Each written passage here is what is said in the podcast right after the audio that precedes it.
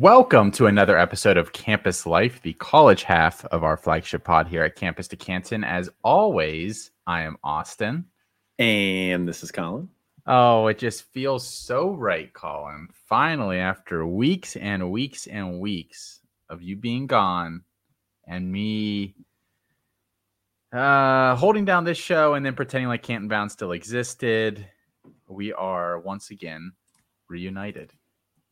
What's uh, what's going on? Well, we, we could have been reunited last uh, week for Can't Bound, but you decided not to do that. So Matt and I held it down. I, did not decide not to do it. For the record, mm-hmm. folks, I was on a different show. a tantrum within the Campus to Canton family. I was on Better Sports recording that, mm-hmm. so mm-hmm. can't do both. It can't can't be two places one time, Colin. Uh-huh. You, you, figure that out for me, and then I'll I'll show up for both. Okay. Well, I mean, you know, there's more than one hour in a day, so. When would you suggest that we record this show? If I'm recording that show from nine to ten, and we have a weekly meeting from eight to 9 mm-hmm. Mm-hmm. Yeah, well, I mean, Matt and I recorded it at like five, so five o'clock. Five o'clock. Mm-hmm. Literally, the only options you ever give me. I see. I thought this was going to be a good homecoming. Literally, the only options you ever give me are like 1.30 in the afternoon or 10.30 at night, and Matt gets five. Those are my two yeah. options every single time, and I have to pick one. So it's either yeah. be fired or be dead tired in the morning. Yeah, no, it's the five o'clock happened to work this time for a show that I don't even enjoy doing. Yeah. Mm-hmm. You are literally like, go get married again. get out of here. Go find some amazing guests um, to to fill your shoes. Which, by the way, those we didn't tell anybody ahead of time. Those were all auditions, and so I'm gonna just pin up the the results in the hallway after after thing here. Colin, maybe maybe you made the cut, maybe you did not. We'll, we'll have mm. to see. I'll be interested to see if if I made the cut. I mean, those were some good guests. There were good shows. I did listen. Um, like I said in the, you know in the Discord and in uh, in our Slack chat, I, I, did mention that I was on the beach doing a little bit of C2C work, listening to the pods while my new wife was reading. Um, so I did listen. You did C2C work on the beach? Mm-hmm. Oh man, I was working on that article, which should be done this week should be done this week. The last things I have to do are put in the uh, the stats uh, for each player. Yeah. So that should be done probably like today or tomorrow. Put it up for editing. Hopefully, it's dropping like Wednesday, Thursday. Colin's yearly article. Check yep. out campuscanton.com to catch yep. that this week. And now that you said that on the show, you have to do it. I do mm-hmm. because if you don't, don't even bother showing up to this show next week. You, watch on on the show next week. Ah, poop. I'll I'll record on vacation. I don't care. I'm gonna just flame you the entire show. So my family will love that. They will. Cool. All right. Well, enough about us, Colin. Um, and I heard enough about your trip when you were talking to Matt last week on Camp Down. I, I don't need you to tell me more about it. I've seen some nice well, pictures. I was at the ceremony, which by the mm-hmm. way, mm-hmm. Campus Canton got some some advertising during the ceremony. So mm-hmm. did. Um, I'm not paying that bill that you sent me for it, but we did get shout. We got a shout out from the guy. I don't want to go. He's not a priest, just the efficient. Yeah, it's uh, her. It was it was my my wife's brother. That guy has that has a, a new name now. By the way, it's Eric, brother-in-law. My brother-in-law. Yeah. There you go. Good job, buddy. You'll get used to this. You'll get used to this. It's all uh, yeah, I guess I got to figure it out. It's, all right. Um, the only thing I wanted to talk to you about about my trip was what we oh, no. ate. Oh, uh, okay. The one okay. time because I talked uh, in our in our one chat that we have, I was talking about everything we did, and I was like, you would never believe some of the things that I ate. We did uh, a tasting the one night. It was a six course. It was supposed to be four course. It was really like more like six um, I won't go over all of it, but one of the things, the thing that I think will surprise you the most was uh, trout tartar in a mango passion fruit sauce, topped with like little, very thinly sliced radish circles. And on top of that was what they call lemon caviar, which is a fruit that only grows in Costa Rica and New Zealand, apparently. Uh, so that's a very odd pairing. It o- is only New Zealand and Costa Rica. Okay, yeah, that's what that's what the guy told us. That's what our, our waiter and our We also had a sommelier and stuff like that. That's what they told us. fancy. But um, you crack it open and it looks like caviar, like yellow caviar, but you bite it and it pops and it tastes like lemon. oh, cool. Yeah. Man, you ate that? You ate raw fish? Uh-huh. Uh huh. I did. You're did. probably just Uh, finding out that's actually what tartar is. Now you're just sick your Well, so the told you that it's menu, the menu said trout. It didn't say that it was trout tartar. Didn't say raw. It just said trout.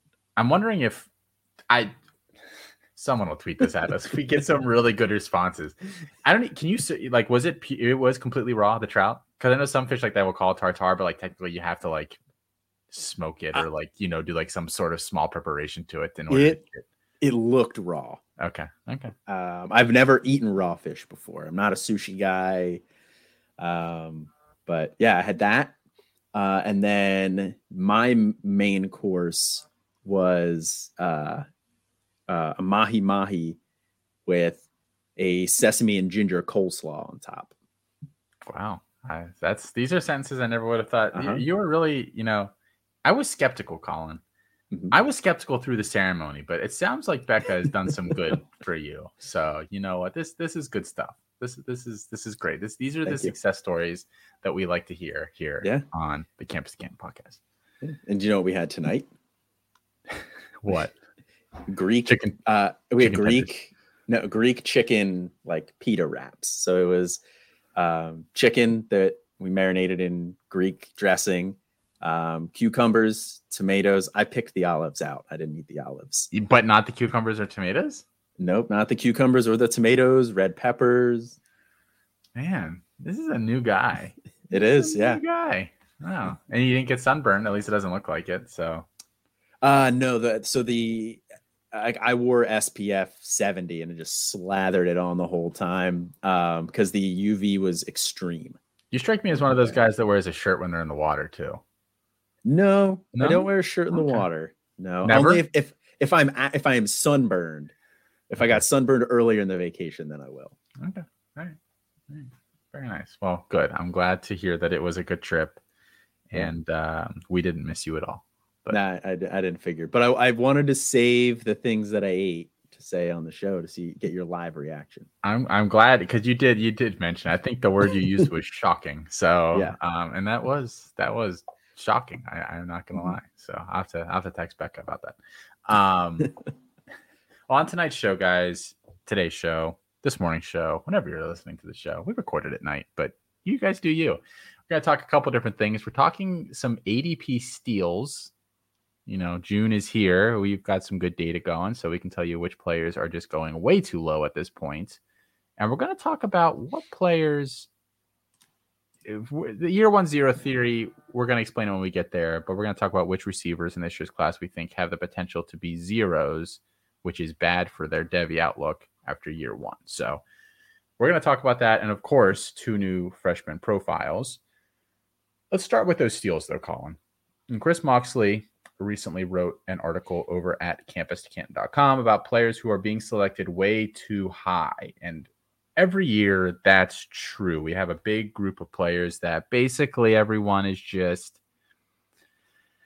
they whatever rankings they're using were the ones from last year or they're just put it's like names that they're familiar with and they've run out of names so they're just going to go grab you know DJU in the seventh or that that was last year or you know guys Yeah. like that so th- there's always a, a big block of these players that you kind of want to sit there when you're in one of these mocks with people and be like "Hmm, I don't think you want to do that. That's probably not the best value, but we don't. The only time we interrupted it, we're like, oh, he's not in college anymore, or like, oh, he like I was in one recently and someone took Lorenzo Styles, and I was like, can you repick? Like he's not a wide receiver anymore. We're trying to get him out of the system, but usually we don't say anything, so let it ride. Yeah, just let him do it. So go check out his article. It's I believe it's called "Please Stop Drafting These Players in C2C Leagues." We're going to do the opposite here tonight. We're going to talk about some players that we think are just way too cheap. And I already we we each wrote down a handful of answers here, and then we can talk about some more, Colin, because I think the list is fairly extensive. Uh, it's a good discussion topic. I see a theme in the players that we put down here, so I think we're going to have a, a broader discussion about how to value CFF only in air quotes players in a C2C startup. So that that'll be a, a, a, additional little discussion we have tonight. But why don't you go ahead, kick us off here, Colin? Um, so players that, or just start with one. Give me one player that you think is just way too low right now, according to our ADP. Uh, so I I want to start before I dive into the, like the actual players. I just want to mention because I've talked about these players before, but I think their ADP is still too low. Um, Donovan Smith is going as the 246th player off the board. Um, I think that's that's way too late. Uh, and J- Jordan Kerley, the wide receiver for SMU, has no ADP.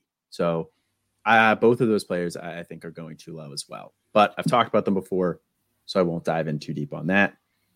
The first player I'll talk about here is. Oh, can I, can I, can I jump in real quick? I, I actually disagree on Donovan Smith. I think that's an, um, a perfect spot for him.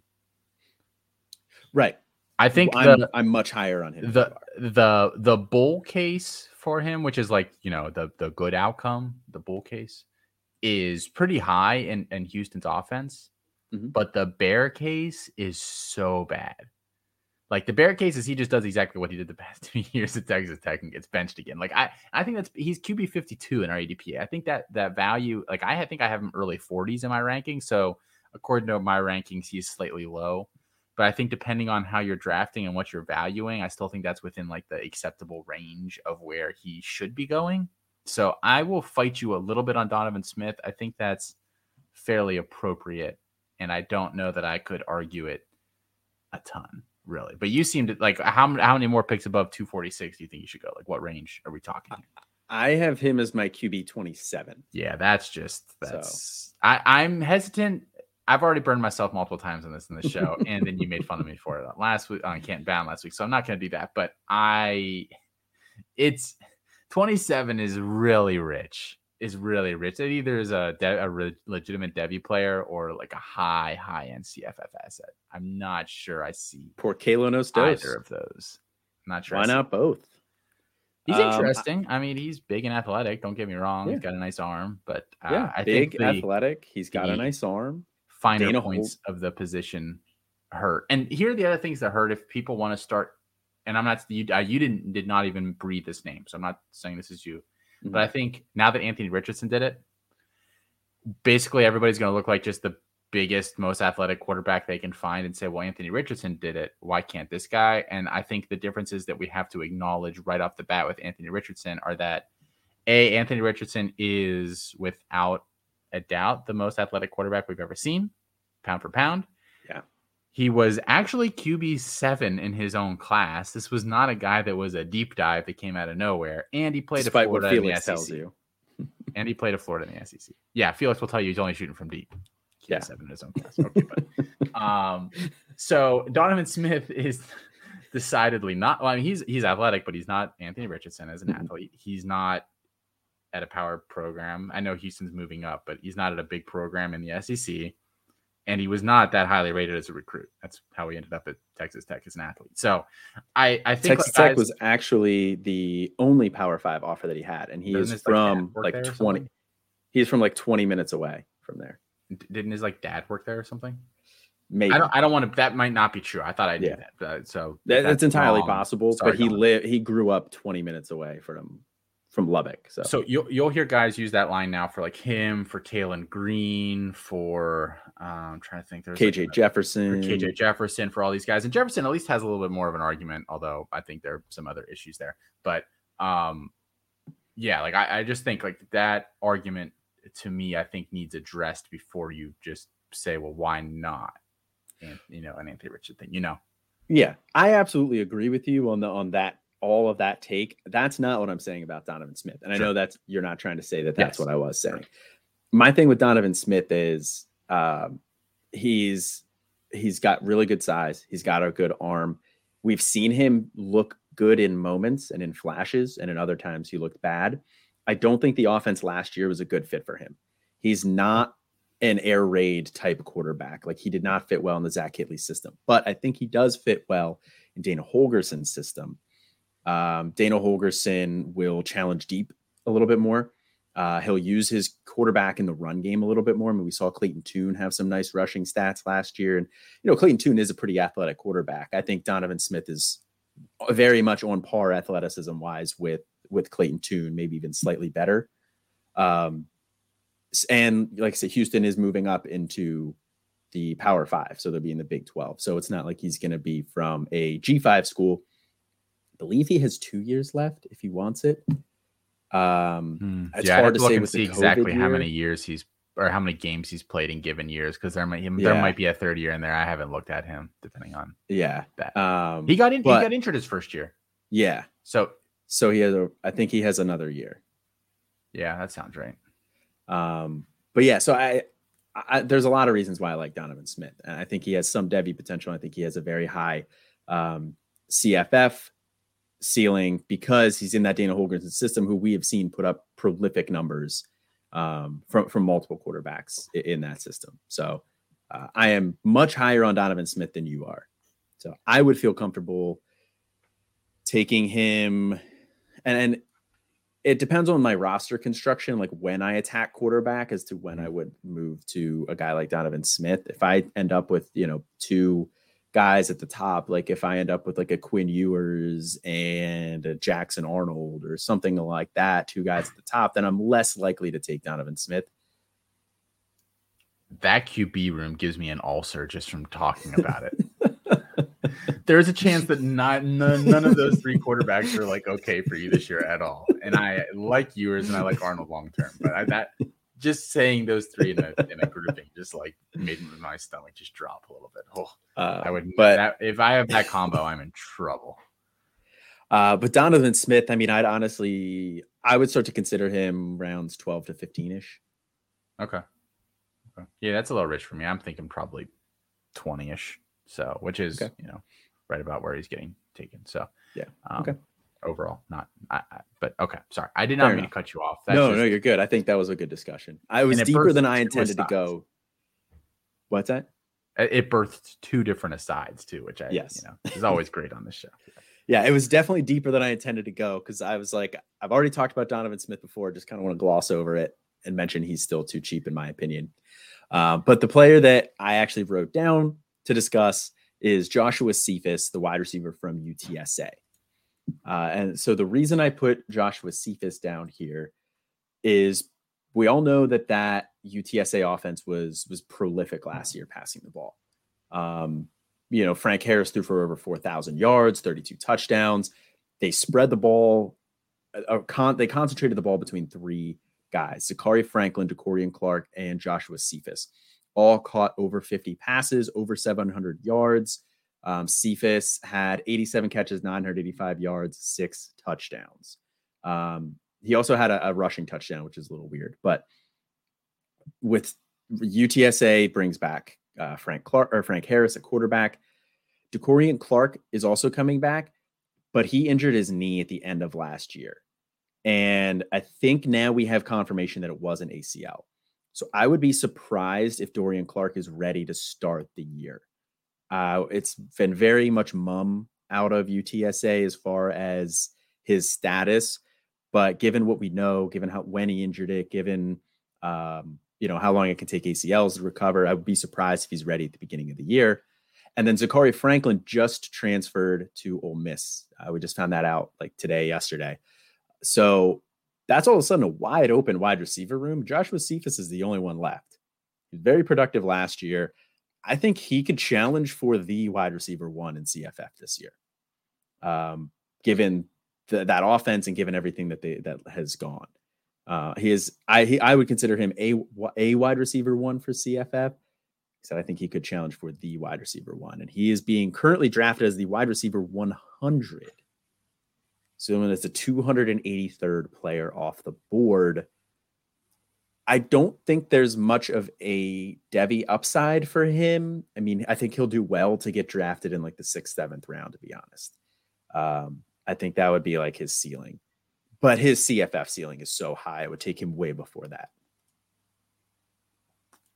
I think now is a good opportunity to go into our theme that we're noticing here. Because my uh, the first name I wrote down here is Tory Horton. He's the wide receiver at Colorado State. And Colin, I agree with you um, that Cephus is going too cheaply because the situation for the most part is a pretty easy read. Like it's not like you have to say, well, if this happens and then this happens and this guy, you know, this guy gets hurt, like it's it's a new offensive coordinator, but I don't think that really matters that much. They're going to run the same stuff. They're bringing back their 50 year old quarterback. They're like all the guys except for Franklin. Like it doesn't take a it doesn't take a genius to sit down and look and say like this is this is probably a winning spot. And for him to be a wide receiver 100, just to give you what where he is wide receiver 63 in my rankings, Colin. Where is he in your rankings? And you said you wide receiver is one position you haven't touched up yet. Yeah, wide receiver is the last position I have it's to touch biggest, up yet. So. so. it's yeah, it's the biggest. It's a bear to get through. Um, so I have him too low in my rankings right now too. So I will hand up and say that if you look at me, look at my rankings on the site, uh, he will be too low on there. He will be moving up pretty significantly for me. Well, as somebody who uh, recently completely redid their rankings and they're like good to go here for the summer, and they'll obviously be updated. But you know, when you get the base done, and then it's just some shifting. Yeah. Um, yeah. As news comes in, yeah, wide receiver 63 for me. Horton, who I wrote down as my first answer, is going 172nd overall in wide receiver 66. I actually have Tory Horton as my wide receiver 35 because I think there could actually maybe potentially be some NFL potential there. And quite frankly, again, this is a guy that just is Kirby out there, just not Kirby smart, like Kirby, like the little pink guy. Just yeah. the ball's in the air and he's like just he's target, target, target hog, target hog. Um, and so I think this we this is a good time to talk about this, Colin. That the pure CFF guys that are extremely projectable into you know target share, volume, the offense, the defenses that they're playing are way too cheap in startups right now. Yeah. If you have that locked in production, after you get past 20 to 30 guys in Devy, guess what? The question mark that you're taking there is probably not worth as much as the guy that's going to be that's going to go out there and get you 300 points that you're receiving. And that's just the fact of the matter. Yeah. If you can find a wide receiver that is in one of these offenses, they are worth their weight in gold. That's why I have like I don't here here are some guys that I have that I would label quote unquote CFF only as in and when I'm drafting them my only expectation from them is that they give me CFF points. If anything else happens beyond that, a la you know, Rashee Rice or Sky Moore or whatever else, like that's fine. That's not what I'm expecting to happen. Jacob Cowing, I have a wide receiver 31. Squirrel White 33, Corley, Malachi Corley at Western Kentucky 34, Tory Horton at Colorado State 35. I have so that's like the, my top top clump. I have those guys all together. Then not that far behind them, I have um, uh, uh, DeCorian Clark at the other UTSA guy you talked about, Derwin Burgess at Georgia Southern, Sam Wiglusz at Ohio, Jordan Kerley, Jahmal Banks, Wake Forest, Alex Adams, Akron, Justin Lockhart, San Jose State. I have them all late 40s, early 50s. Like these, and then you know the the next the next group of them, your guy is in there. Cephus Cephus is in that collection. So I I just think that if you can get the slam dunk value, I know we talk about the mystery box all the time on the show, but this isn't taking a mystery box over something we hate. This is taking the thing that I know is probably going to happen, barring injury, over the mystery box. You're you're doing that ten times out of ten. Why, Colin? You uh, you got to agree with this, right? Yeah, absolutely. So, like I said, I still have to tweak my my rankings here, um, but I do have Squirrel White in the 30s. Um, you know, from my my rankings before, Squirrel White in the 30s, Jacob Cowing in the 30s as well. Um, Malachi Corley in the 40s, Tory Horton in the 40s. Uh, yeah, like Jahmal Banks at 50 in the 50s. Like, I, so I completely agree with you. I uh, very much value that high, high top end CFF production as well. You know, now I'm not talking about guys that we think are going to be good for CFF, but you know, they'll be like a wide receiver two or three, you know, like these are like the high end guys. Yeah, but, I've, I've, got I've got those guys in like the late '90s. You know, your your Ricky Whites at UNLV or your Isaiah yeah. Williams at Illinois or you know th- those kind of guys. Yeah, th- they go way further down. That that's acceptable. Yeah, um, you know, but but the it's like you said, it's so projectable. We know exactly what we're getting. Like I'm taking these guys over guys like um, Jermaine Burton, who was a feature in uh, Chris's oh, article God. over on the I site. I have Jermaine Burton wide receiver 117. uh, I'm taking them over guys like Colbie Young at Miami. who we don't really know. He's more of like a Devy guy. I'd be surprised if he puts up too much CFF value this year um, over guys like Dominic Lovett, like those types of guys, like that. Sure, they're they probably have a better NFL ceiling than those guys than, than the CFF guys, but like realistically, what do you expect from Dominic Lovett, Colbie Young, Jermaine Burton in the NFL? You know, I, don't expect all that much.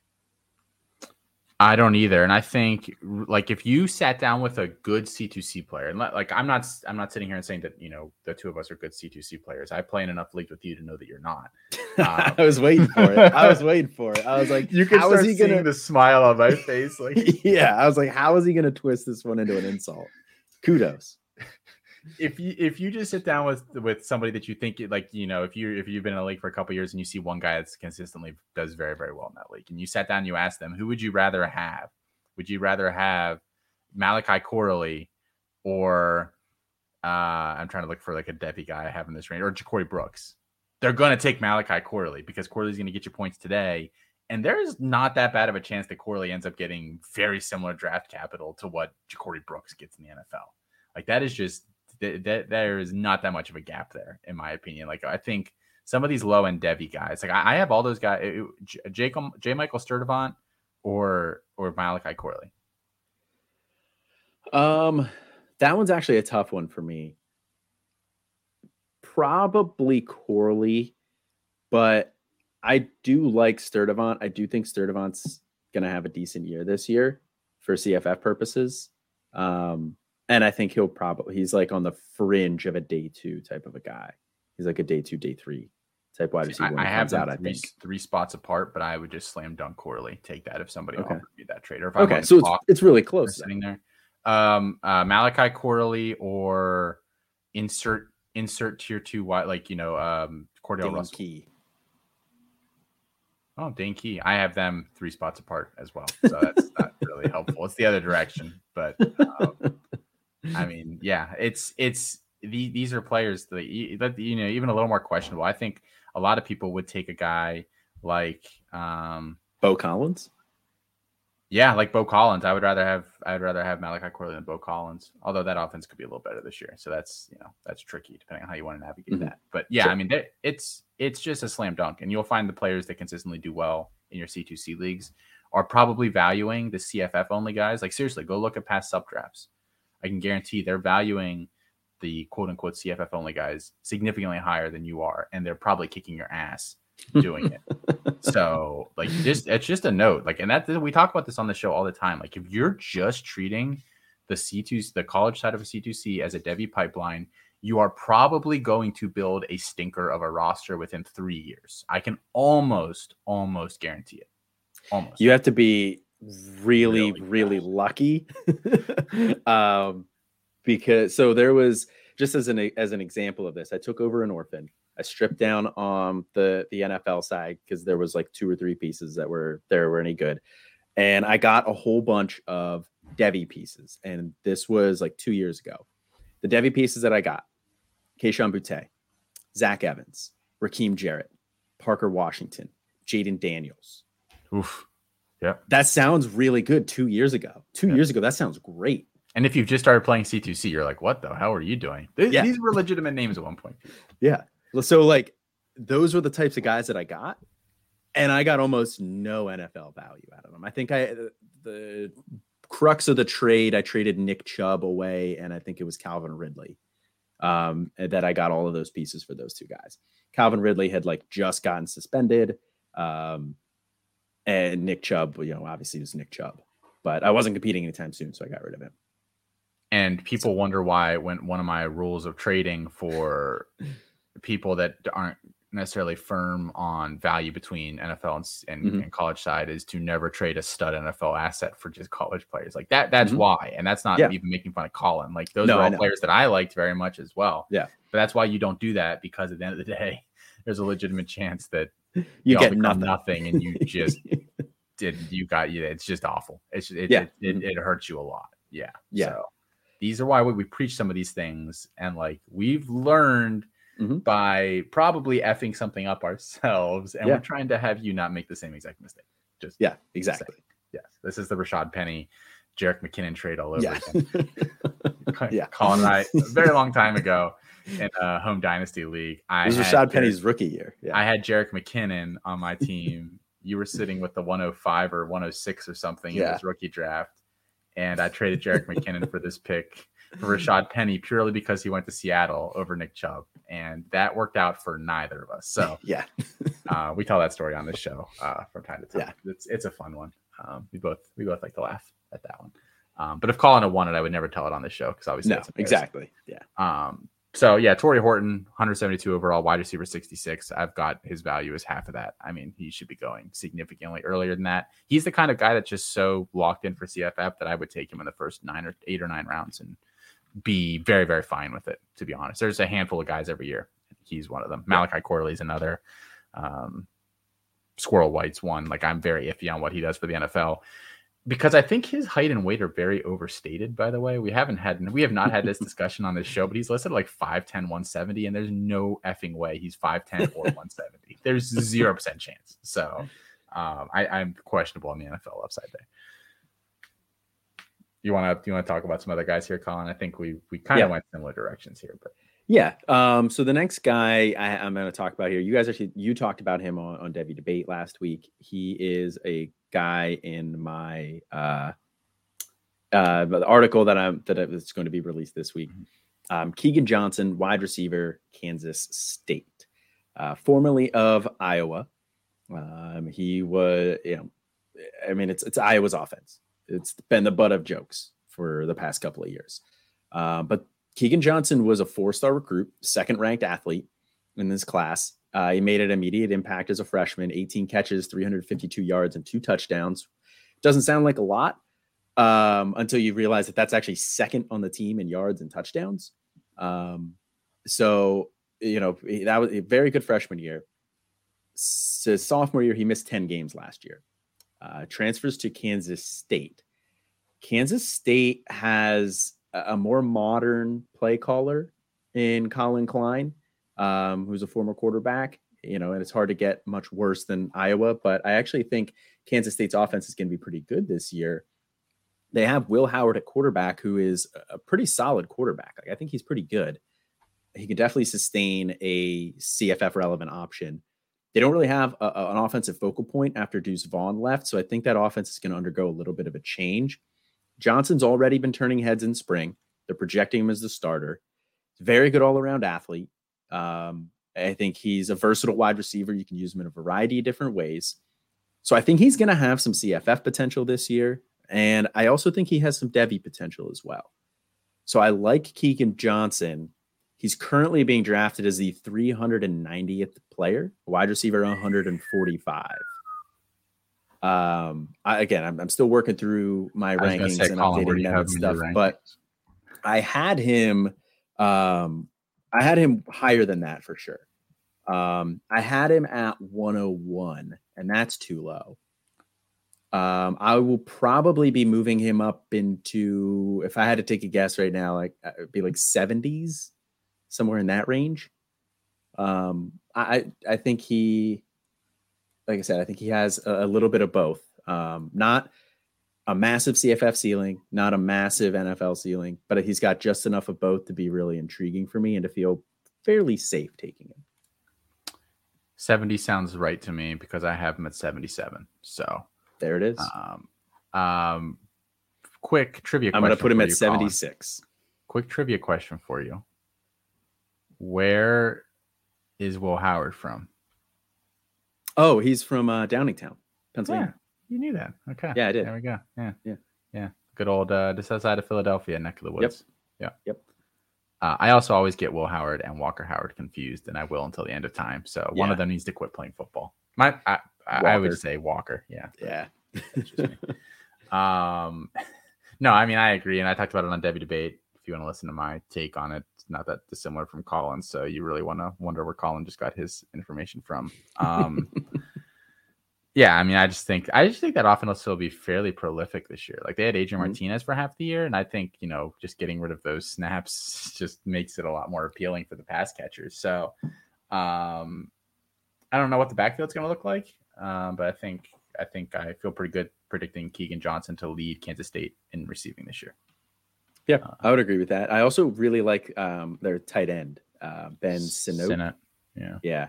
Um, I think he could be really good for CFF this year. I don't know what his NFL potential is going to be, but he's a under the radar tight end that I've been taking in supplemental drafts, like you know, rounds 10, 12. He's always in my queue, and he I never end up taking him. Like I always just go a different direction. But I mean, yeah, he he makes the queue, and my queues are you can ask PJ notoriously stingy. So Ooh, uh, he'll be like, "Oh, I've got like 400 guys left in my queue." I'm like, oh, "I have 40." So I, I'm a little I'm a little stingier with that. I never get through the whole queue anyway. Do you? Yeah, no, no. Well, I'm also I go through and I put every player that I would consider drafting or would want to put on my watch list in the queue because that's just way easier for me. Where right before the draft, right before the draft's over, to go through and be like, all right, this guy's still here. Let me watch list him. This guy's still here. Let me watch list him. Uh, you know what? I don't actually care about him. I'm just gonna let him go. Yeah. No. So I my agree. my queues are really deep. I agree. I agree. Um, the one real Devy guy that I have on my list here that I I had to like triple check to make sure this was correct. Like I went through the raw data to make sure that this number was correct, and apparently it is. Jalen Hale, the freshman wide receiver at Alabama, who I believe in the composite was like wide receiver six or something like that, is going as the 208th player overall and wide receiver 77 in our drafts. And I get that I have I think it was this show. If it wasn't on this show, oh, eh, it might have been on Devy Dose. I was on there talking receivers a couple weeks ago. From a talent perspective, I think Jalen Hale as a top 10 receiver in this class is probably the correct take. If you have to ask me if I feel confident that he sifts through enough garbage at Alabama this year to touch the field, my answer is probably no. I don't think he's that level of a player. I don't know that the skill set is anything that they don't already have there, which is the other thing when you look at some of these. That's why Antonio Williams last year was like the most slam dunk. Like this guy's going to just play a bunch as a freshman guy ever because they literally it's a bunch of six five guys. And Antonio Williams, like just do the math. Uh, it was not that hard.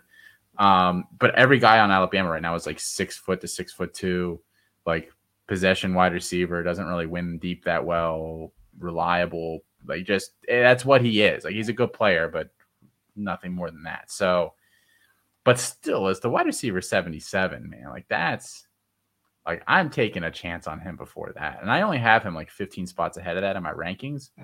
But I I mean, I'm taking him before that. Like that's just a, a, a wide open slam dunk guy that the mystery box there at pick 208 is I actually clicked out of it. I want to go see what pick two like what's what's around him so we can get an idea of uh of uh, the, the, the players that are hanging out with him. Pick pick 208. You're if you're not taking him, you're taking Josh McCray, Oh. Illinois running back, Jeff Sims, the Nebraska quarterback. uh there's some there's actually some good players in here. There's actually Wait, I'm sorry. Josh Jeff Sims is going at 20 around 208 and Donovan Smith's going to 246. That's what the numbers tell me. People, what are we doing? People trust Matt Rhule. I trust Matt Rhule. I trust Dana Holgorsen. If I had a baby, I'd let him like hold it for a second. If I had to go do something real quick, I trust Matt Rhule. Seems like a good guy. Dana Holgorsen, I would not let hold a baby. no, so, no, no, no. no. Um, I mean, if, if that's the would- standard we're using, though, you know, how many other coaches would would meet that? uh, for some reason, just a very odd statement popped in my head that I'm not going to make on this show. Uh, Okay. I would let Nick Saban hold my baby. Had a baby. yeah, yeah, but what, Jim Um, Harbaugh, you gonna let him hold a baby? I would, but I feel like he would whisper weird stuff to it as he held it. he'd have a he'd have a, a glass of milk ready for the like. I don't I don't even know what he would whisper to it, but he would whisper weird stuff, and that baby's first words would be alarming. So um I, I would not let I would not let Jim. Maybe that should be a new how much like how much we trust a, a, a head coach for fantasy is if baby let- holding let him scale? hold our baby. Yeah, yeah. We'll have to we'll workshop that, and I'll get back to you. All right. Oh, so stupid. Um, your other answer here is piggybacking a little bit off of uh conversation. It might not. We just it, uh, we recently had a conversation about Tahj Brooks on this show with Mhm. Yankee, right? I think so. Yankee, I wasn't was on guy. the show. Yeah. It was one of the ones that I was not on for. Yeah, it was either Yankee or Josh CFF guys. I think it was Yankee. that said that he likes he had him as like in the 50s for CFF this year, which is not necessarily a guy that's moving the needle for me if I'm looking for uh you know CFF Mhm. stuff, but it's not a you know it's a the guy you could plug in if you needed to. Yeah, so uh, my guy is is Tahj Brooks here, um, and Tahj Brooks it has just perennially been plagued by uh, SaRodorick Thompson. I mean, the, SaRodorick Thompson should have left years ago, and just kept sticking around and kept sticking around and kept holding Tahj Brooks back. Uh, Tahj Brooks in 2020. Um, he was the already the RB two, so that was his freshman season. In his sophomore year, he had three 100 yard games down the stretch, so he looked really good down the stretch. Um, and then last year, he actually showed uh, some pass catching ability. He had 26 catches last year for 164 yards and a touchdown. Um, he has 45 career catches over three years. So he's not anybody that you're going to use as a weapon in the pass game, but I think he's along like the Zach Charbonnet. He's on the, like the Zach Charbonnet scale of uh, uh, of a pass catcher. Like he can do it. You don't need to take him off the field on the third down. But Tahj Brooks finally gets rid of SaRodorick Thompson this year, uh, and I think he's going to have a pretty decent year um, this year for CFF purposes. Yeah, he's not going to be like you said. He's not going to be in a slam dunk. In the, the 50s feels like a good range. He'll be like a, a flex player for you. You know, he'll have some big weeks probably, uh, especially if you know they can't get the quarterback situation under control. Uh, but I also think he has some Devy potential too. He's big, physical back. Uh, he runs through arm tackles very easily. He always falls forward. He's got a little shiftiness to his game, but you know he's much rather run people over than go around them. Uh, he's got decent acceleration and long speed. Um, he's probably like a high four five guy, I think. So you know it's not terrible, but he's not going to be winning too many foot races. But he's really patient. He's decisive at the line. He gets upfield as quickly as he can. He's going to get all as many yards for you. He's going to get a bunch of yards for you. He's going to get what's blocked. He's the type of guy that I think gets drafted in like round five, six, and then just kind of hangs around and ends up being a, a guy that they give the ball to. You know, an injury happens in the backfield and he takes over and he's like an RB two for you. Um, that there's a lot of guys that can do that, but I think Tahj Brooks can do that. And I think he's going to offer a little bit of CFF value for you this year. So he currently has no ADP. He's not being drafted at all inside the top 20 rounds. He's going as which there's 165 running backs that are being drafted, and he's not one of them. So I have Tahj Brooks as my RB 64. So that's a hundred spots ahead of that. So I, I I think he's being criminally underrated right now. So my problem with Tahj Brooks, as we sometimes talk about on this show with different players, as they pop up from time to time, is that I'm not sure that he's the kind of guy that I ever feel super comfortable plugging into a CFF lineup on any given week, and I'm not sure that he is more than like a six round NFL draft pick. So he's actually the kind of guy. Even though I did really like him after his freshman year, he looked pretty solid. I'm not sure that he's really doing much for me on a roster. You know, I think I'd Mhm. rather shoot for some sort of upside either direction and hope for the best. I, I get what you're saying. Like I and I think they're all fairly legitimate points. Yeah, I mean the guys that I have around him, um, Treshaun Ward, Caleb Johnson, Richard Young, Kendall Milton, Jarquez Hunter. Jarquez Hunter would be higher if we knew what was going on with him. Um, but for now, we don't really know what's going on with him. Jovantae Barnes, Le'Veon Moss. So like I, running back is kind of a wasteland this year after a certain spot. Like eh, like after the top guys, um, and then you have some CFF guys that I like, but there's just a lot of meh the, uh, running back right now. So I don't know. I, I think you could do a lot worse. Like I said, he's not being drafted at all inside these 20 rounds. So it's Yeah, not like you can and- spend a lot on him. And again, in my opinion, I think that's probably correct, but could uh could just be me. Um the other name that I put down here that I thought was just like glaring, and again, this is going back was- to our I was looking at him too. I was considering. Is, Sieh Bangura, the running back at Ohio, is going at as the 216th player off the board on average, 76th overall running back. So Sieh Bangura is pretty locked in at this point as like a top five CFF option for this year. I mean, obviously, weird stuff can happen. It's college fantasy football, but he's about as good of a shot from a projectability standpoint as anybody in the country. There aren't really a lot of guys that you can point to and say like that offense is going to run the ball. They're going to run the ball with him. He can catch. He's capable of catching 30 to 40 passes in any single season. And they play in the MAC. Like that's just like the sweetener on top of everything. I have him in my running backs. It's a very similar deal to where I have the wide receivers. I have Bangura in my uh, high high 30s, 38 overall, in a clump as the top CFF only quote unquote guys in my rankings with Rasheen Ali, LaDamian Webb, Kavorian Barnes, uh, Marquez Cooper, and Rodney Hammond Jr. at Pitt. So I'm slightly confused as to why uh, I, I, I it's just is very very cheap. And again, this is one of these guys that just he checks all the boxes. What are we like? Don't you don't need to wait that long? I know I, I also say on this show like running back production's a dime a dozen, but if you can just pick up a guy that's locked in, like why would you not? And he is floating around in some some supplemental yes. drafts out there. Yeah.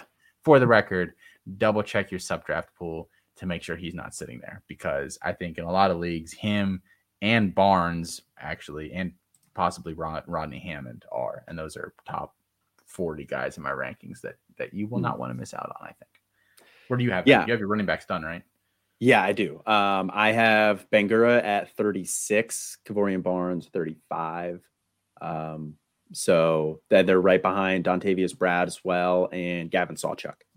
So yeah, I'm, I'm pretty high on both of those guys as well. Rodney Hammond, I have a 40. LeQuint Allen 39, Marquez Cooper 38, Damian Webb 37. So like that's right in the CFF range. Um, so yeah, I mean, I think I, I completely agree with you. And and you know, we, we both said that we're starting to play C2C uh, and starting to look at the CFF guys as a one year as as opposed to two. More or less. Um, yeah. You know, but I think Bang- Bangura has two years left. Um, so that is something that does factor in. I don't know if he's the type of guy that's going to transfer up. I, I was going to say that's the problem. If he has another fourteen hundred yard year, then there's there's a chance that yeah he could, could be know, Carson Steele and Michigan State up. or something comes calling. Yeah. yeah. like some random Midwest team right. up from the MAC. Yeah, right, which would be really annoying. Um, but I do think you know if you can get two years out of him, that's absolutely it's worth more than that probably what you're going to pay for him. If you get one year out of it then that's what you're looking for. Because I think he's like an RB one. And not to have a completely different discussion on this, because we're almost 50 minutes into the show, and it's actually these six players carried us further than I thought they would. um, quite quite honestly. Um, it, it is funny that it's almost better to get a guy. And now that I, I say this, and I have LeQuint Allen a few spots lower than these guys, uh, about 10 spots lower, it's almost better to get a guy who has a bunch of eligibility at like a low end power five because maybe the odds of them just destroying their conference are a little bit less. Not that you know Matt guys are going for two thousand yards a year anyway, but you know Lew Nichols, you know from two yeah. years ago is kind of the, the baseline there if you want to look at that. But those guys probably aren't going to transfer up. Like they probably are if they're at those schools. I don't want to say self-aware, but like the situation just or the whole situation is probably such that like they're not like, well, this is a step up if I go to, you know, crappy school that is power five in name only. Whereas you have to worry about that with a guy like Bangura or like, you know, Carson Steele or UCLA is better than that. I'm not, I don't want to crap on UCLA, but some of these guys just, they, they, they accept these offers because it's going up and then not even guaranteed that they play anymore. So um, it is almost better, but obviously yep. yeah, case by case basis, how that looks overall. Right. Right. All right. Well, I think that you know we were gonna maybe. talk. do you have any other just kind of honorable men? Oh, we do. So we wanted to do some Secret Santa in June, and we both Secret Santa on a on a steal, and we didn't tell each other what they were beforehand. And now I'm really curious to hear if we have the same mm-hmm. guy. And the rule on this one was that it has to be a player that is like actually valued. Yeah. So Like an it- earlier you know, a guy like gets in the first five or six rounds that we think is going too Mhm. cheap. Um, last year, we said on the show multiple times it was Emeka Egbuka, and you're welcome. Yeah. So, are there guys going in those ranges this year that are not freshmen? Because I think just a freshman as a whole, we're a little more aggressive on. Mhm. I sat there and I was like, I think Jonte Cook's too cheap. I think Jackson Arnold's too cheap. Right. Those are kind of cheating answers. So, Colin, who is your expensive player that is still too cheap here? Um, so right before we get into that, I just want to, I'm surprised that you didn't mention this guy as one of your guys was too cheap. Mm-hmm. Um, because you mentioned it before is um Kalib Hicks uh going to Oklahoma. He I don't have it pulled up in front of me here because I could I thought you were going to talk about it, but he's like way down there. Um So here's the thing with a player like Hicks, and this is going to sound really odd, and I don't even know how to describe this as I'm drafting. A player with his uncertainty in his profile, I am much more willing to take in a supplemental draft at like a reasonable range than I Mhm. am in a startup draft. I don't Okay. really. I I think there actually probably is a good reason behind that, like theoretically, like, in terms of like theory but I have no idea how to articulate it. I Chris Moxley will probably be like, "Oh yeah, like you actually you're probably doing that because of this." And I'd be like, "Oh, that makes so much sense." yeah. Or he'll just call me an idiot. It could be one or the other. Um, I Yeah. bounce all my strategic stuff off him first, but um, but yeah, I, so like Hicks is a guy that I probably wouldn't take in the first twenty rounds in a startup. I probably wouldn't take him to Hmm. like RB th- or to like round thirty because there's Wow. a couple guys ahead of him on the depth chart, and he's a freshman. Like you're probably not getting anything out of him Okay. for at least one year. And I, Okay. don't, I don't feel super great about taking a guy like that in a startup. I, I don't know. Fair enough. Fair enough. Um, I just uh, you had mentioned it before, so I was kind of surprised because I, I remember looking at it and I was like, wow, he's way too low. Um, but There's a bunch of guys that are like, but they're again, they're a lot of freshmen. Like Quinten Joyner's way too low. Yeah. Eugene Wilson at Florida is way too low. Hammond is also too low. Yeah. Samson Evans, running back at Eastern Michigan. Like there, there's a ton of guys in this range that are just like, what, what are we doing here? But I digress. Fair enough. Fair enough. Um, anyway, so my guy that's highly rated that I think is too cheap right now is Jase McClellan, uh, running back Alabama. Is that is that your guy? I told you I would punch it into my notes app before we started, and here it is, Colin. You can see it on the screen here. on the screen? Where is he here? Uh, Jase McClellan. He's oh, currently it's going. Auto corrected it to Jade. So Jade McClellan. that's that's okay. Jase's sister, but Yeah. Jade, uh, or Jase, Jase, yes, I am a fan. Yeah, Jase McClellan. Uh, out ADP forty one point three right now. Uh, RB thirteen off the board, um, which I think is just way too low. I have him as my RB seven. Uh, I think that he is going to be the guy for Bama this year. I think Bama's going to be more run heavy than we've seen in the past couple of years. Yep. Uh, they don't really have a very good quarterback. Their wide receivers are very, a lot of guys, but nobody who's the guy there. Uh, so I think they're going to lean on the running game this year. And I think Jase McClellan is a do it all kind of guy. We've seen him catch passes before, he did that very well in his freshman year. Um, and last year he ran between the tackles pretty well. He complemented Jahmyr Gibbs pretty well. So I think Jase McClellan's kind of a do it all type of a guy. And I I think he's a good athlete as well. I, I think Jase McClellan is pretty locked into, barring injury, pretty locked into day two draft capital next year.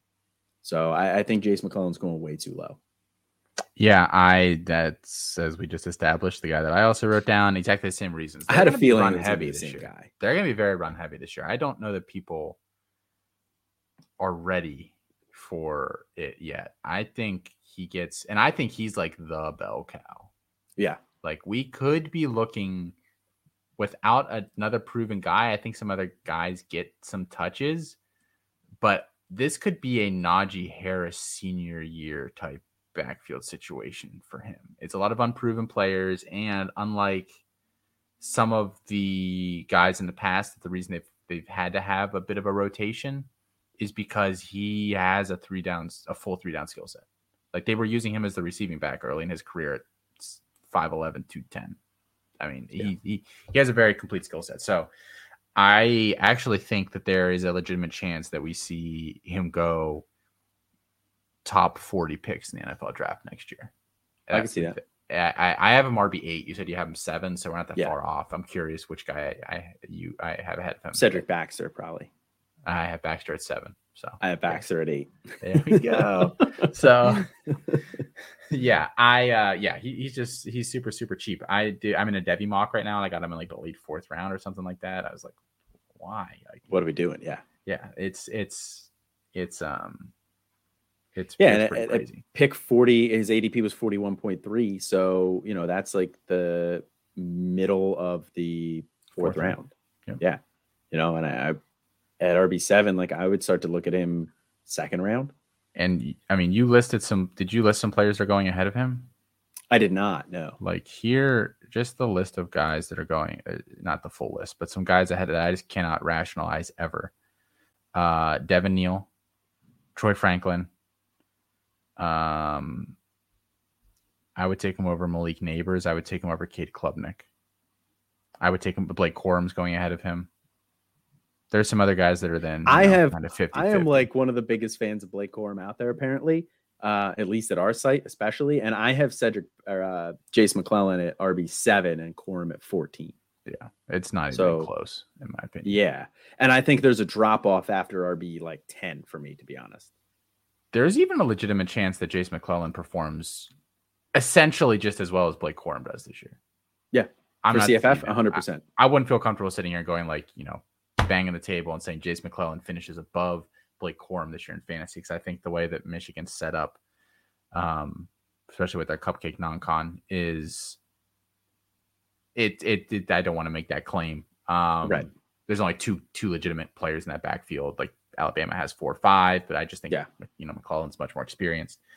SEC, all those things. But yeah, I mean, I, there's a legit chance that they finish within like a point and a half point per game, two points per game this year. I it would not shock me at all. So I just too cheap, too cheap, too cheap. Go uh should be eight to ten spots higher than that. If you're in a draft Yeah. right now and he's still on the board and you're after the second round, you know, start thinking about it. Yeah. I would take him over Ma- Matthew Golden's in here too. I would take him way over Matthew Golden. That wouldn't Yeah. even be if someone offered me Matthew Golden for Jase McClellan, that would be a slam. Like, Mhm. yeah, give me give me McClellan. Yep. All day. All day. Fun. Okay. So we had the same player. Secret Santa was a I had a yeah. I At least it wasn't like, you know, I bought you the thing that for your favorite thing and you sold your favorite thing to, to not, you know, Yeah. that that old cliched story. We did we didn't do that at least. So Nope. All right. Let's get some housekeeping out of the way. An hour into the show. five minutes into the show. Whatever. Felix is gonna kill us. a couple of things. Check out campus2canton.com. They're our parents' site. They're the ones that tell us what to do. Um, but you know, It's it's us. we've So, like, got, I don't know why our hands in both, so, yeah. uh, this is really drafting season, guys. So if you're if you're in some sort of drafts, I guarantee any CFF, Devy, C2C, we can help you out. Whether it you you know rankings, articles, podcasts, um, ADP, just basically anything. Guides is my next point. Devy Guide, Freshman Supplemental Guide are both out there available for you now. Twenty dollars if you have, and I, I we we sometimes do this. If you have a NIL yearly membership, you get it for free. If you have a scholarship yearly membership, Or you get one of the guides. I was going to get grandfather next, sorry, or grandfather. You get sorry. one of the guides for free. Your choice. You should have gotten an email about it. If you didn't, let us know. You can choose one of them. Then you can go buy the other ones if you really, really want them. Yep. And then um, pre-orders are open, Colin, for CFF. Yes. Yeah. yeah. Yay! Pre-orders are open for the CFF guide. Those guys are grinding. I seen it. They're grinding. So that thing's going to be ready by July 1st. So if you don't want to miss out on that, it's really, really good. I really, really enjoyed reading it last year. Yeah. Um, Same. It's it's it's really Even really. Felix says that's the one he uses most. even though we have an entire section in our supplemental guide of non-freshman players Yeah. that our uh-huh. CFF team writes. Yeah. but that's a different discussion. If he was staying out there, I was like, come on, man. But yes, the CFF guide is excellent. It has a ton of player rankings and profiles, and it breaks down literally every single raw like team in the in college football. So a lot of new features, or at least you know, improved features this year, I think. So it's Yeah. gonna be really, really good. Um, and then our last news piece here, if you didn't hear it on a couple of other shows, there are fewer than 100 days until we have college football back for Saturdays. And we are helping you prepare your fantasy teams, but your wardrobe needs to get ready too. And that's where home field apparel comes in. We love home field apparel, just straight up. I have I don't know seven, eight, nine t-shirts. It's a curse. I think Chris K has one of each one they've ever Yeah. dropped in, in the thousands. Ethan, Ethan Sowers is up there too. The most so here is actually one the most comfortable pair of sweatpants that I own is a pair of their sweatpants. They're so damn comfy. Like I bought them a size up, so they're a little. Bit I don't big. have a pair of their Oh, sweatpants. so I only have a shirt. I feel like I need to buy their sweatpants. Buy the sweatpants. Buy the sweatpants. You're gonna want like 12 pairs more. They're freaking incredible. I wear. Unfortunately, it's a it, the, the colors match. I have an Arizona Oh. Wildcat sweatshirt and a pair of sweatpants. And when I put it on, we call it my blueberry. And I just walk around the apartment and we go blueberry. um, it's a lot of fun. We have fun at our place. Um, but the stuff is incredible. It's all uh, college, like sports, uh, mostly vintage retro type designs that are really really cool. Uh, over 150 schools represented, and most of them have multiple designs: t-shirts, sweatshirts, sweatpants, quarter zips, basically everything you could want. We are now partnered with them. Promo code Campus to Canton, just our company name spelled out, number two in the middle, get you 15% off any purchase over there. So go ahead and do that through the month of June. If you use our promo code at home field and you take a screenshot of the receipt, it tells you on it if you used a promo code and it says what promo code you used. So we, we can tell. Send it to us. You'll be entered to win uh, all of our guides for the year. Like you just get the winner gets all of them. And our NIL members will be doing something a little a, a little bigger than that for you guys. So stay tuned. News will be dropping for you guys shortly on that one. But seriously, go ahead and use it. I'm waiting until closer to the season.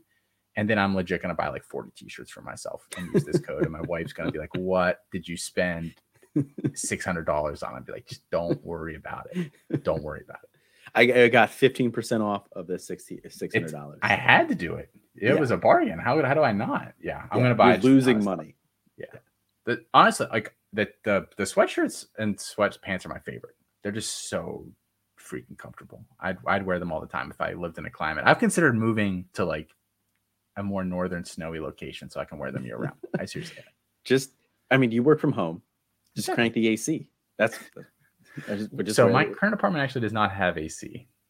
Ah, so that it's so I have like you know window units and stuff. But ah, a little little trickier to do that. gotcha. A little trickier. All right, that's all we've got for housekeeping. Last piece here, Colin, before we quickly run through our freshman profiles for the day, which we haven't done in like a month because there hasn't been a time where we've both been here. We asked in the Discord. Uh, we actually got some good answers. I think we're going to talk about at some point down the line. Although people did want to hear cooking with Colin, and I think we uh We got covered that at one beginning. done here Yeah. early. Yeah. Um, is what the odds are of some of these wide receivers in the freshman class becoming year one zeros. And the year one zero is a theory that we have developed here at Campus to Canton, which has some minimal thresholds that freshman wide receivers, true freshman wide receivers, need to hit in order for us to feel confident about future Dev success down the line. And I'll give you so the the in terms of like future success, players that hit at least one year one zero threshold, the odds are like four times greater that they do something in NFL. They're very, very minuscule if if you don't hit one of these that you ever do anything in the NFL. It's just it's basically a surrogate for you're working hard in practice, the coaching staff trusts you and enough to get on the field to do some sort of very minimal production. How minimal is it?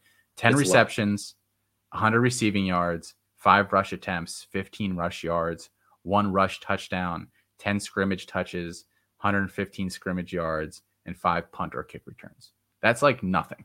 They're they're very very small, but the odds are just astronomically less if you don't hit one of those. So this uh, we have a tool actually on the if you're outside the top 300 players, Yes, caveat. in, inside the top 300, not outside. yeah, yeah, yeah, Yeah.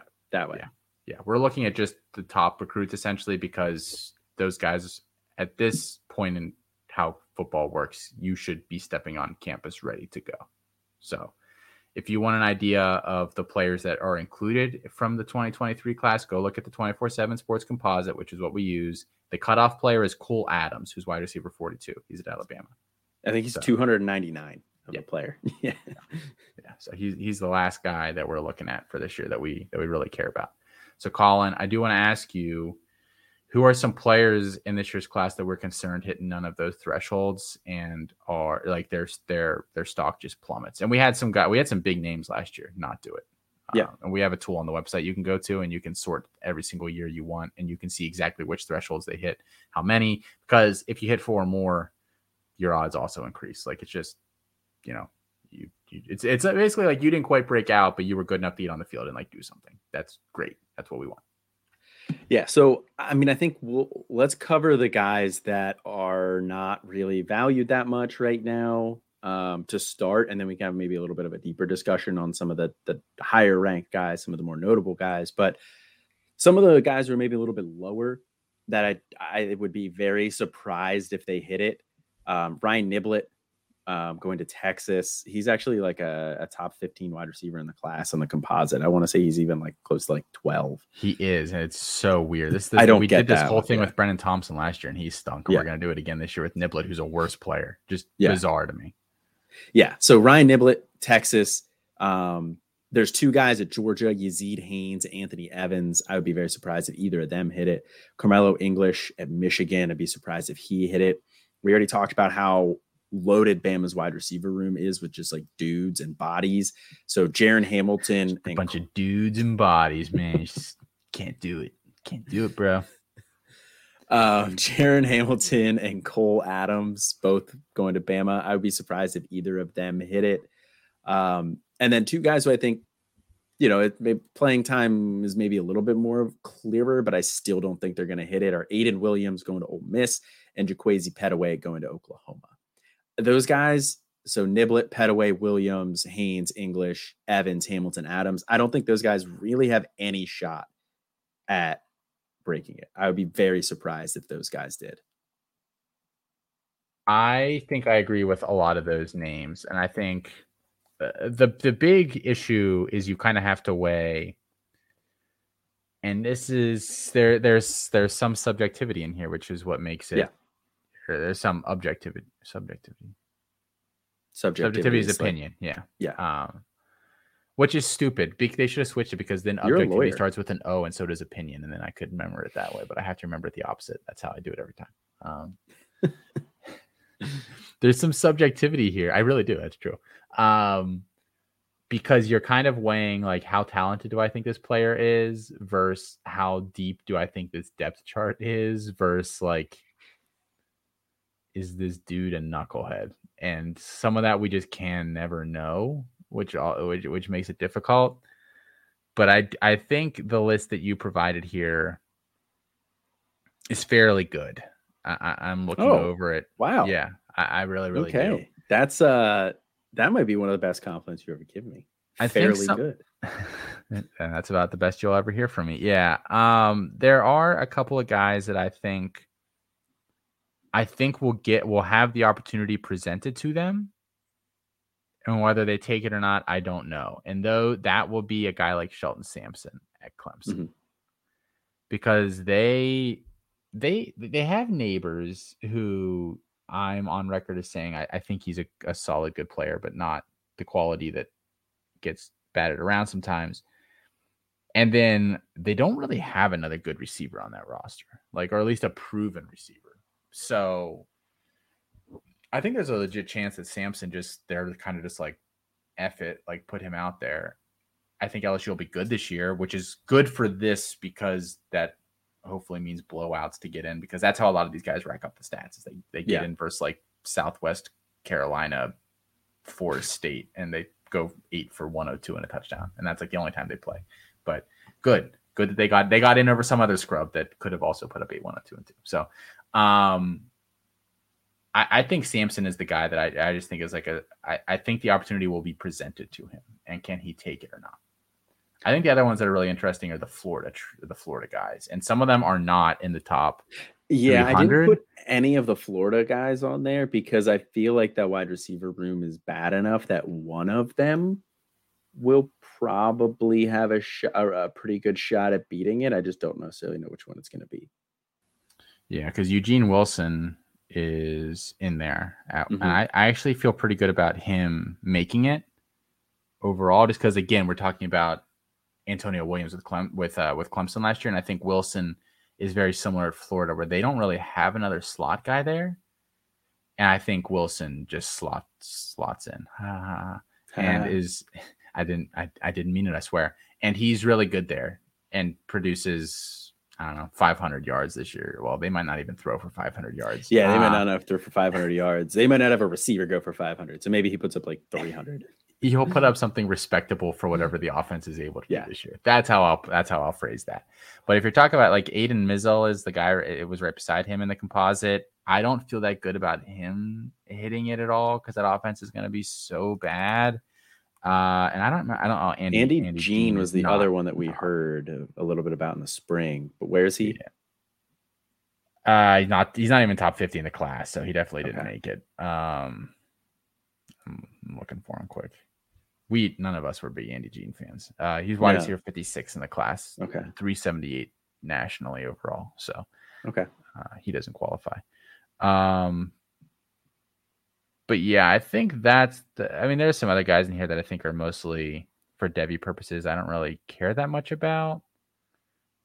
Like, I don't care that much about Malik Elzy, who's at Illinois, but he technically falls in here. You know, you actually know a guy that I think I feel. I don't know what kind of odds I could get on this, but I can almost guarantee you he doesn't get it this year.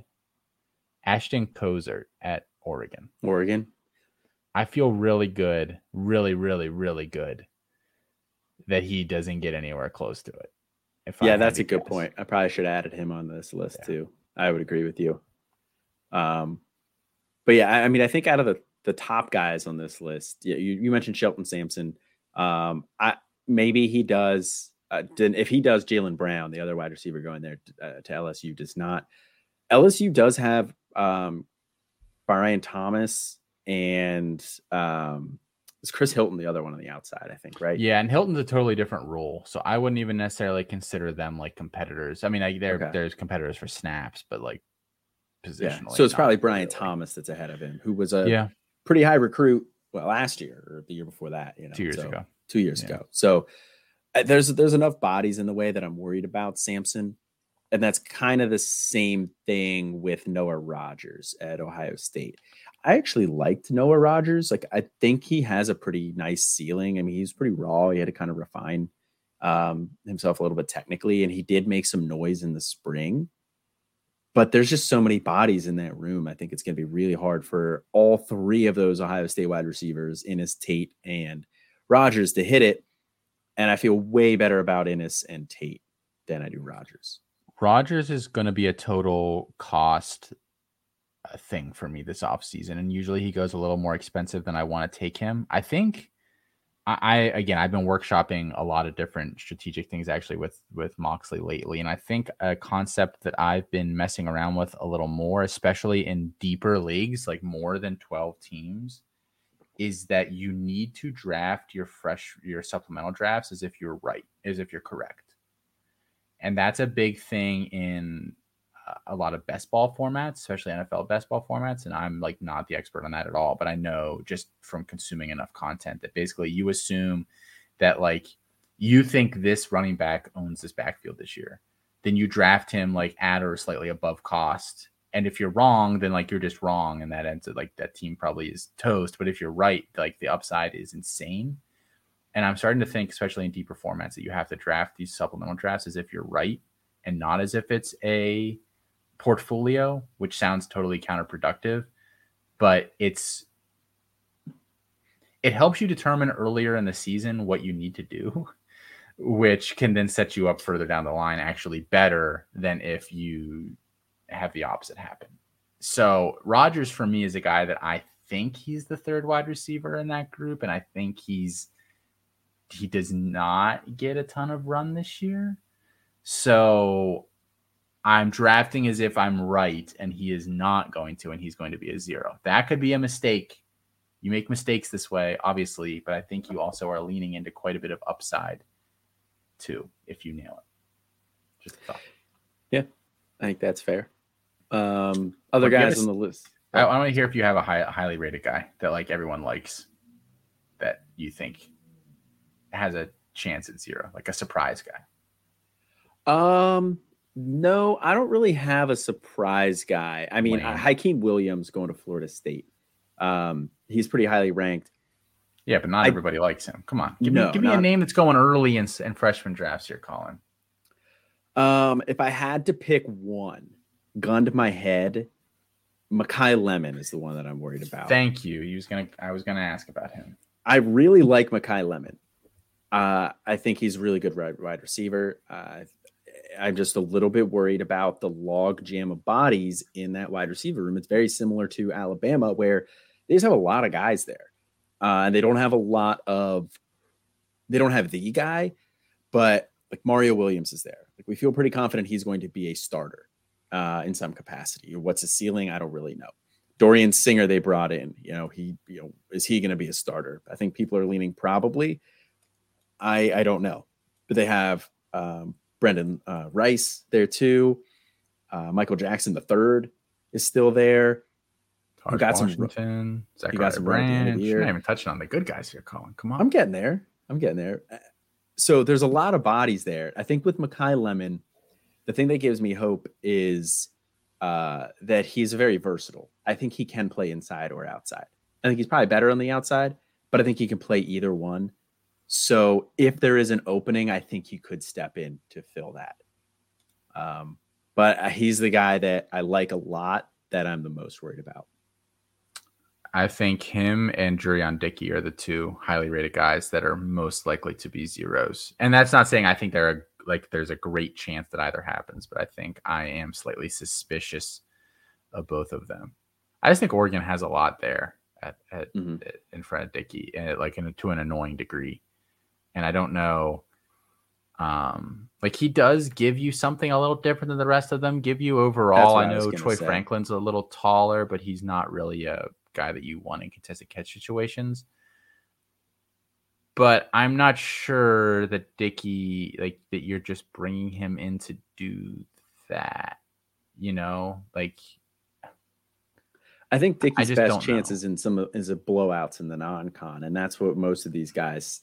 That's where they kind of hit it, like you talked about earlier, because they they got a top wide receiver, you know, in in Dickey. They, you know, it's been a little bit since they've gotten a top wide receiver. Troy Franklin was the last one. Um, so you know, Dante maybe they want to. You have short memories. Well, same year. That was the same year, but Franklin was the higher rated one. Mhm. Um, so maybe they, you know, want to try and him happy, keep other wide receivers coming in, so they put him in in some blowouts. Maybe he looks good. I mean, he's also the type of guy that I think is going to endear himself to coaching staffs because just from watching his tape, like that dude is competitive. Just even blocking reps, Mhm. like he wants to bury that that that defensive back. So I think he could endear himself to coaching staffs, and like you said, he does give something a little different. So I I think Dickey is probably going to hit it, but like you said, maybe a little suspicious. My only other worry too about the blowouts and non-con is that they have a ton of transfers at wide receiver, and I'm worried that they let them play a little bit longer to try to integrate slightly more Yeah. in the offense. That's like my Tez Johnson and Gary Bryant now. Although Yeah, Tez but Johnson and Bo Nix apparently have been throwing the ball around in the backyard for years, so um, it's their brothers. Yeah, but neither of those guys fill the same role no, that Dickey does, and that's the one thing I think he has going for him. It's the opposite of the Antonio Williams, where they all have smaller guys, speedy guys, and they need like the big jump ball, possession, red zone type guy, and that's Dickey. How big is Chris Hudson? I don't think he's very big. You don't know. You I- don't just know Chris Hudson's measurements. I off the top of don't. I don't even just. I feel like he's not even six foot. I feel like he's five eleven. All right, we're gonna go. We're on Oregon's website. Oh, they, I think they're one of the schools that doesn't put it on there. Yeah, they are. Ah, that's Uh, annoying. That's really. Uh, side note: If you are a person that works on college football websites and your program doesn't put the height, 5'11", weight, 171, according to You're trash. Ref. so just want to throw that out there. Um, yeah, they don't have it anywhere on there.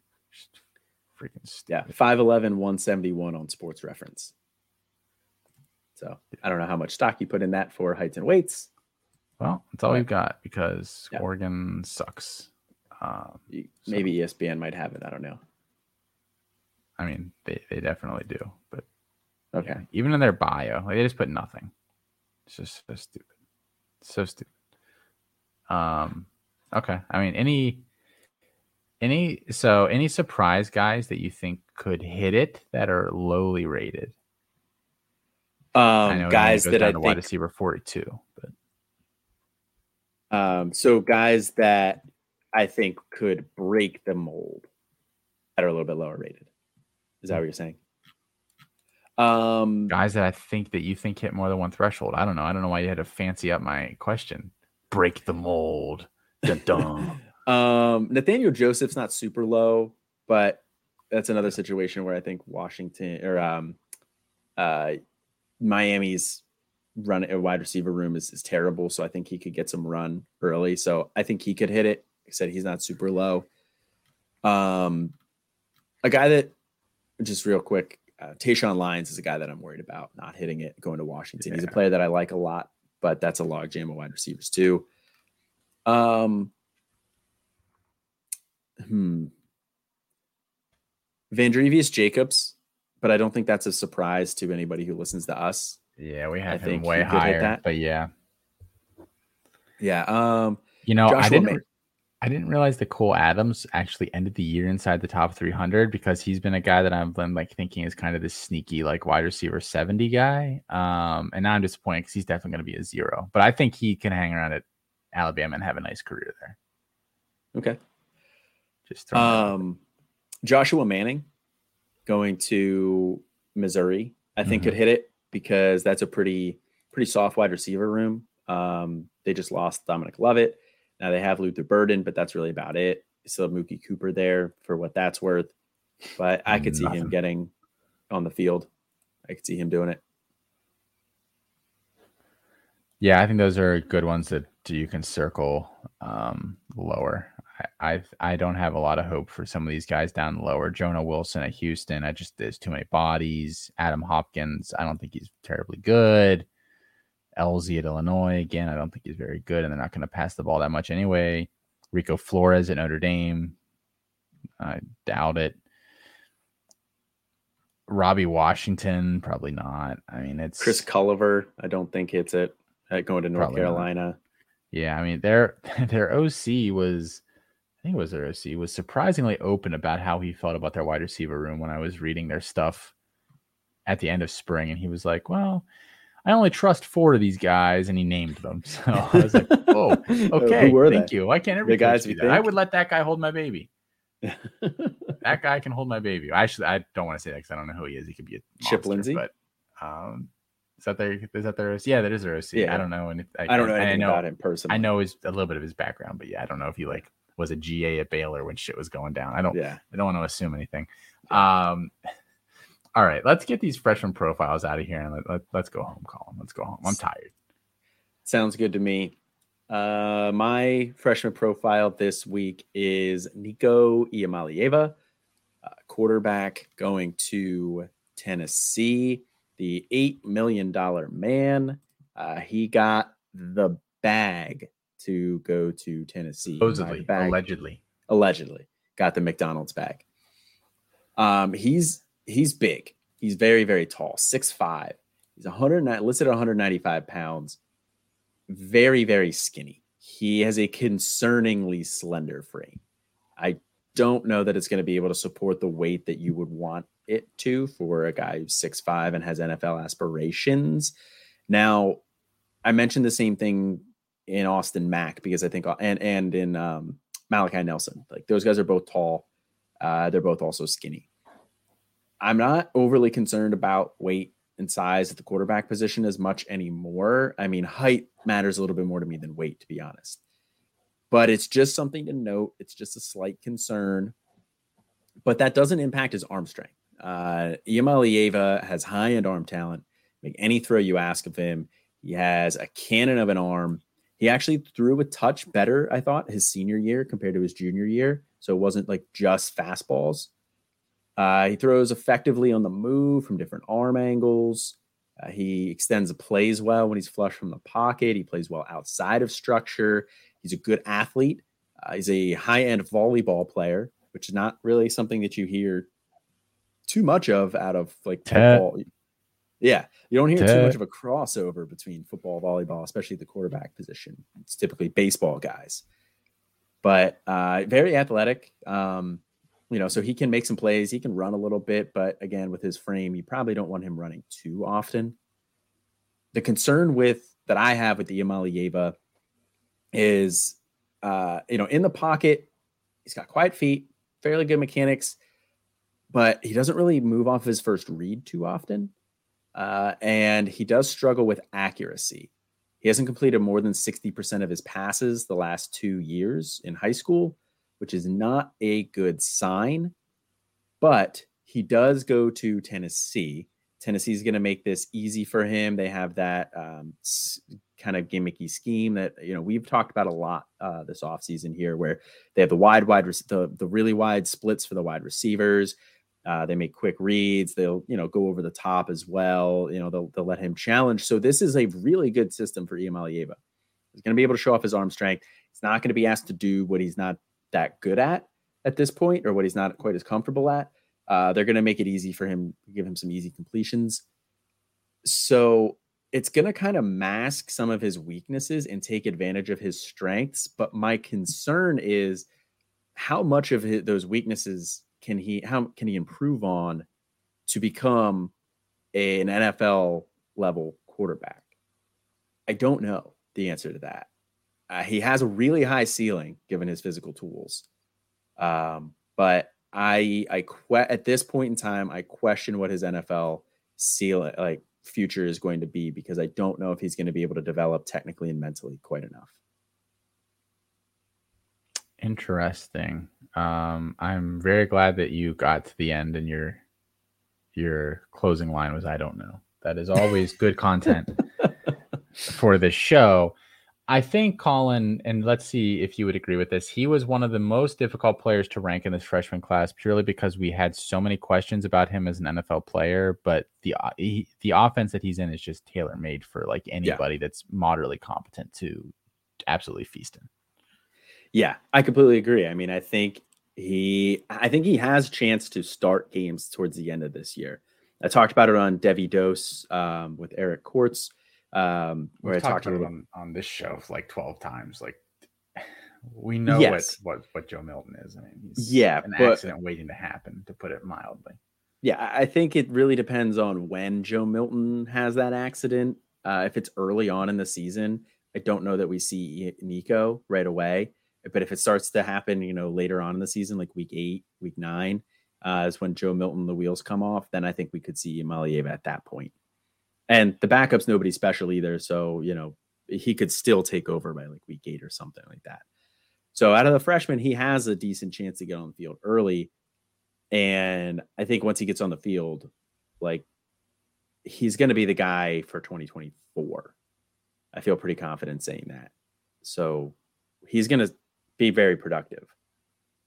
Like if this is strictly CFF, if I was playing in a CFF dynasty league, he's probably my QB one because of that ceiling in that Tennessee offense. Yeah, but it, for it's, Devy, it's tough. Yeah, yeah. So who's I your agree. guy? I agree. Yeah, tough. Um, I picked uh, Jackson Arnold. Actually, we haven't done Jackson Arnold, right? Nope.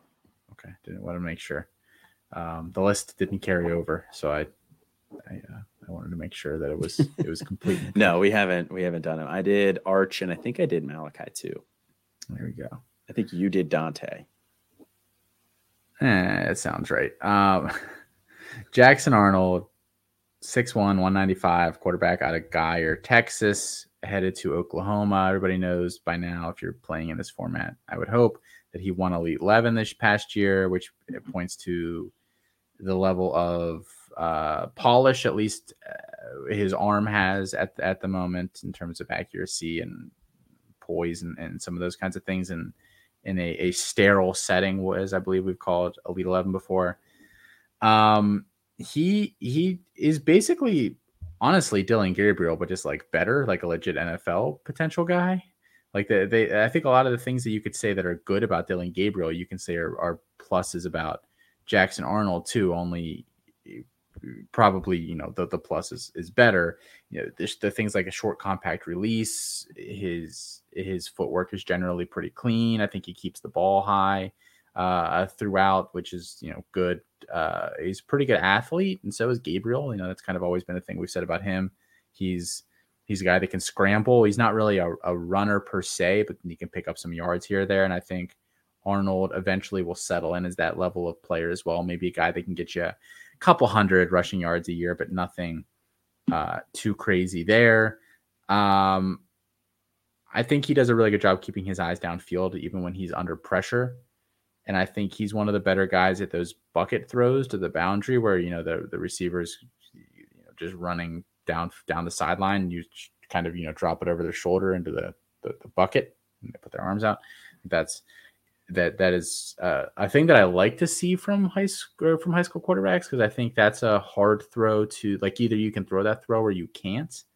And I think just the, the touch and timing and everything required to do it.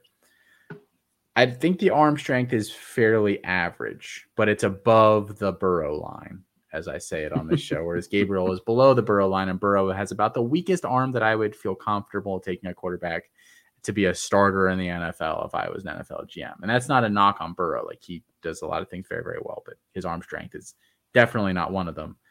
Uh, it's just fine. And I think Arnold's is kind of that range as well. The other thing that I noticed with him, and I think it might be because of his height, is that he doesn't really work the middle of the field very much. And yeah. we've seen that phenomenon with some other short quarterbacks as well. So you can obviously make it work. It's not a death sentence, but I we'll be paying close attention to see if he does that over the next few years at Oklahoma. Um, I suspect he'll have to at some point, but who knows? Who knows? So I think, you know, the tools are pretty good. I think he's very polished. I think he's a little bit of a souped up, maybe even like Cade Klubnik from last year. We said, you know, the high end upside I don't know that it's necessarily there, but I think he can be a really good college quarterback, and I still think he can be a first round NFL draft pick. I'm just he's just not like a uh, for fantasy purposes like a must have kind of guy that that's um, you know potentially a, a, a game winner week in week out for a fantasy squad. But I think he'll do very well for Oklahoma. I think he's very clearly the next guy there, and um, which is good. And I think that offense is great too. So I mean, I think all these things come together. Uh, top top five QB in the class for me. He falls in that top tier, and I could be talked into even a little bit higher than that. Yeah, I I agree with pretty much everything you said there. Um, I think he's in going to Oklahoma in Jeff Lebby's system. I think he could be really good for CFF too. You know, probably. Uh, I mean, we saw Dillon Gabriel, who was who was pretty good for that last year, like when mm-hmm. he was mm-hmm. actually healthy on the field. So, you know, I think he could be a good CFF option. Uh, like you said, you, you touched on some of the concerns too. Doesn't really work the middle of the field that much. He's a little short.